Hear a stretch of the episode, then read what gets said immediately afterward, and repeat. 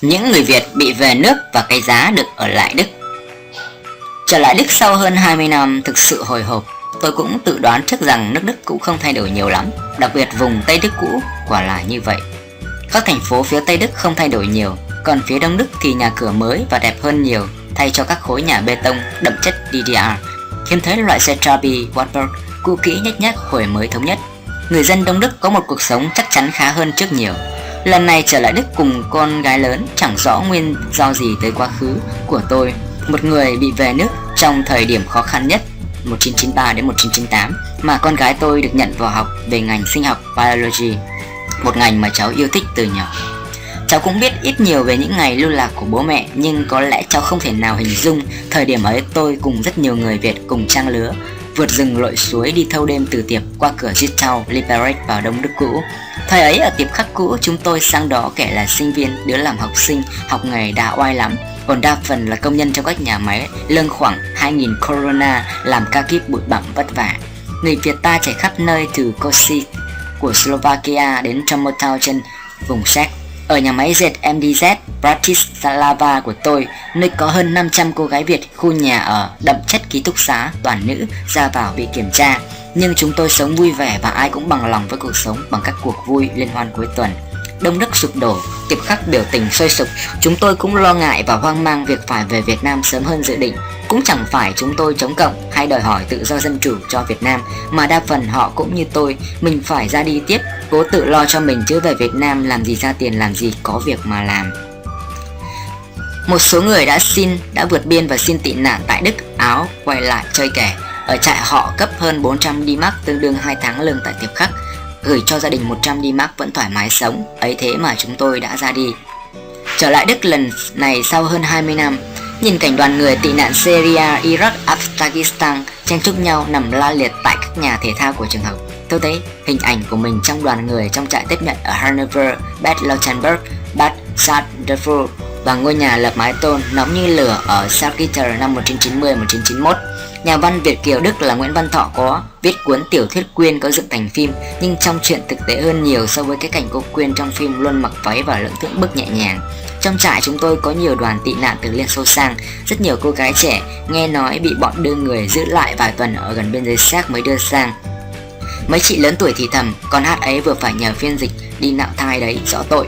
Những gương mặt vợ dại vờ đượm buồn như mất hồn của mấy cô gái ở trại nhập cư Tôi còn nhớ rõ, hồi trong trại tôi rất quý một gia đình nhỏ họ là người Hà Nội gốc, ít nhất cũng vài đời và sinh trưởng ở Hà Nội. Anh chị lấy nhau vì tình yêu thời bao cấp, chị làm một trong bốn nghèo quách nhất thời bao cấp nhân viên cửa hàng mậu dịch.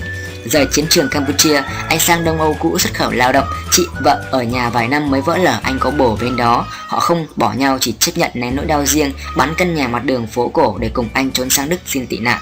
Nghe nói căn nhà ấy bây giờ ngót nghét 20 tỷ đồng một số tiền khá lớn. Gặp lại người bạn ở Mulchen cho xem ảnh chị và cháu gái. Con gái chị sau hơn 20 năm, tôi lặng người miệng đắng ngắt. Cháu đã có chồng 26 tuổi mới học xong nghề trợ lý. Cháu đã có đứa con trai, Lai chắc 4 đến 5 tuổi. Có lẽ việc học hành không suôn sẻ. Nhớ lời chị tâm sự hồi trong trại. Chị là đàn bà lấy chồng thì theo chồng. Chị chỉ muốn gần chồng con sau này. Con cái chị có điều kiện học hành. Giờ đây nhìn ánh mắt đượm buồn của chị và đứa con gái bên người chồng Tây xăm trổ Nhớ tới nụ cười rạng rỡ của đứa bé gái trong tấm ảnh mà tôi còn đây, Khi chụp chung với cháu hồi trong trại tị nạn, lòng tôi nặng chịu ngột ngạt khó thở. Chị sang Đức ngần ấy năm không học tiếng Đức, chưa đi làm, nếu có chỉ là upsell, làm thêm không phải trả thuế, giới hạn khoảng 500 euro trên tháng. Mấy người bạn cũ cho hay, Chị, bây giờ già trước tuổi, Hình như lẩn thẩn Hay nói chuyện một mình, Cha mẹ, anh em bên Việt Nam không còn ai, Chị chẳng biết về làm gì, Con gái chị chỉ nói được vài từ tiếng Việt.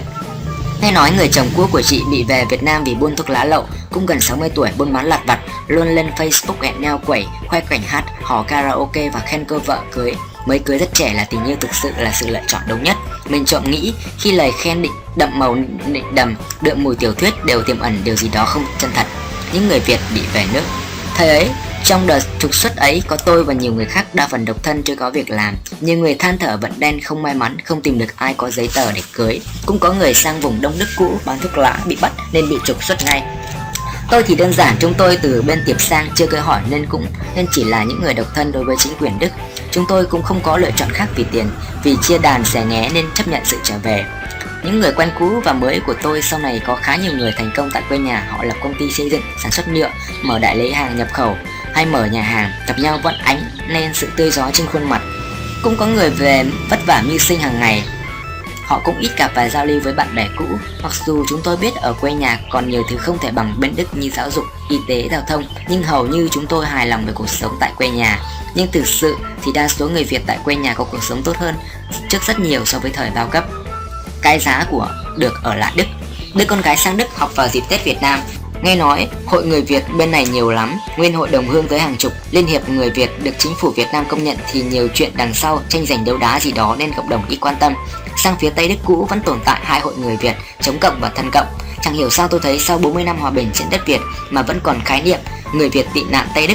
Rất nhiều người Việt kiều cũ thế hệ trước khi Đông Âu sụp đổ vẫn còn phát biểu. Chúng ta tưởng nhớ tới đồng bào Việt Nam trong nước đang bị đói khổ đàn áp, họ phải sống trong lầm than vì thiếu tự do dân chủ.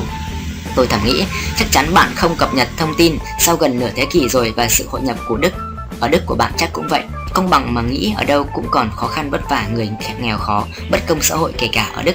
Nỗi buồn của người nhận trợ cấp xã hội hard 4 khi bị nhân viên Job Center hành có lẽ không khác gì người dân bên Việt Nam bị hành khi ra chính quyền nhưng cảnh vài tháng lại bị Job Center lôi ra hạnh hoẹ mà không bày tỏ bằng tiếng Đức thì có thể gọi là nỗi đau khôn tả.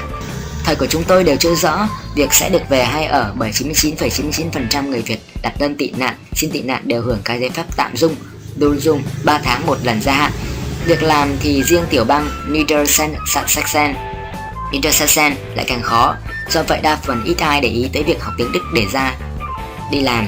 Bằng một đi một thời gian dù được ở lại Đức nhiều người mải mê đi làm là điều kiện mà chính phủ Đức cho họ ở lại nên việc học tiếng Đức hội nhập xã hội Đức bị dậm chân tại chỗ một người bạn cũ ở lại. Cũng mừng khi gặp lại cậu bạn cũ đồng hương Hà Nội trong trại tị nạn ở Hanover hồi năm 1990 còn nhớ mãi cảnh cậu bạn gầy gò, chụp tai nghe bên cạnh máy Sony Walkman, nghe đọc tiếng Đức trong khi cả trại nghiền phim bộ dài tập. Và cuối tuần đợi anh Việt Kiều trả mì tôm nước mắm và phim bộ tiếp tế cho cư dân trong trại. Vâng tôi mừng và hãnh diện cho người bạn cũ được ở lại của mình, đã tọa nguyện và thành công. Anh đang làm kỹ sư trưởng trong ngành tin học truyền thông. Cháu gái lớn hồi trong trại nhập cư cùng bố còn bé xíu Giờ cháu đã là bác sĩ răng ở phía Tây Đức. Cháu nói và viết tiếng Việt rất tốt. Từ khi còn là sinh viên y khoa Năm nào cháu cũng về Việt Nam tham gia hoạt động nhân đạo trong bệnh viện cơ sở y tế. Những người bạn cũ cùng thế hệ và người Việt ở Đông Đức cũ. Sang phía Đông Đức cũ tôi cũng mừng khi nhìn thấy đoàn người, đoàn người ta tiêu biểu tình trước sứ quán Trung Quốc. Họ mưu sinh trên đất khách nhưng vẫn hướng về quê hương, về biển đảo đang bị Trung Quốc, Trung Cộng lăm Le độc chiếm. Các hội đoàn hoạt động riêng rẽ, chưa thể nói giúp đỡ cộng đồng nhập hội khi mà việc đơn giản về thông tin tư vấn cho cộng đồng bào mới đến Đức còn không có. Khá nhiều bạn bè cũ của tổ chúng tôi được ở lại, họ cũng vất vả mưu sinh và nhập hội. Việc này tôi có nghe và đọc khá nhiều, tôi nhận thấy thực tế còn khá xa. Sau khi nước Đức thống nhất, khá nhiều người hợp tác lao động nhận ra một khoản hỗ trợ để về nước, số còn lại vật lộn mưu sinh với đủ nghề bán rau quả, hoa tươi, quần áo hàng chợ rẻ tiền. Nhiều nhà máy công xưởng của Đông Đức phá sản, rất hiếm người kiếm được công việc làm ổn định. Sau một thời gian cũng khá nhiều người có đời sống khá giả do buôn bán kinh doanh, nhà hàng may mắn. Việc hội nhập xã hội Đức có thể nói là một thành công nếu ít nói tiếng Đức và ngày làm tới 18 giờ trong tiệm Imbis như một phóng sự về người Việt ở Berlin tôi đã xem. Nhiều người quen cũ than thở, con cái chúng ít nói tiếng Việt, hầu như không quan tâm tới gia đình.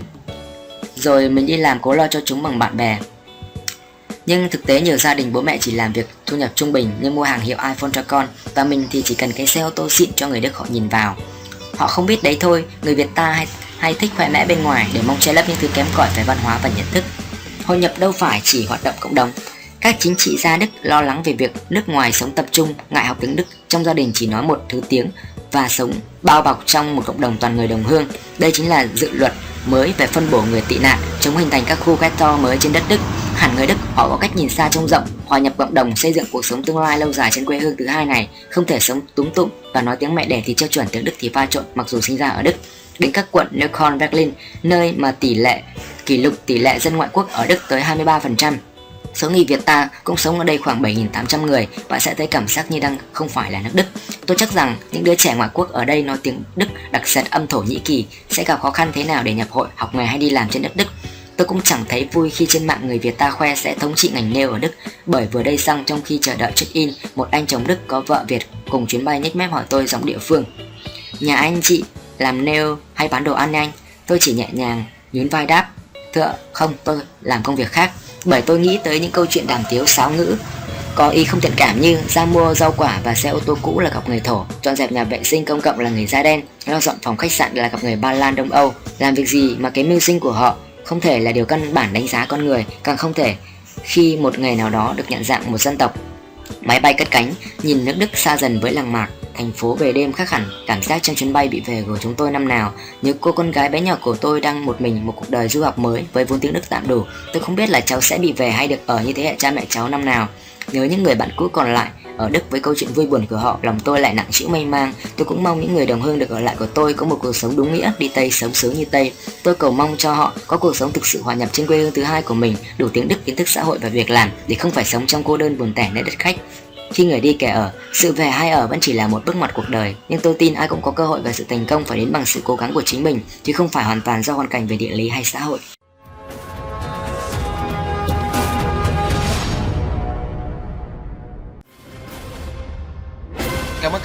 Nghe video từ cộng đồng người Việt trên thế giới. Nếu thích video, hãy đăng ký theo dõi kênh. Xin chào, hẹn gặp lại.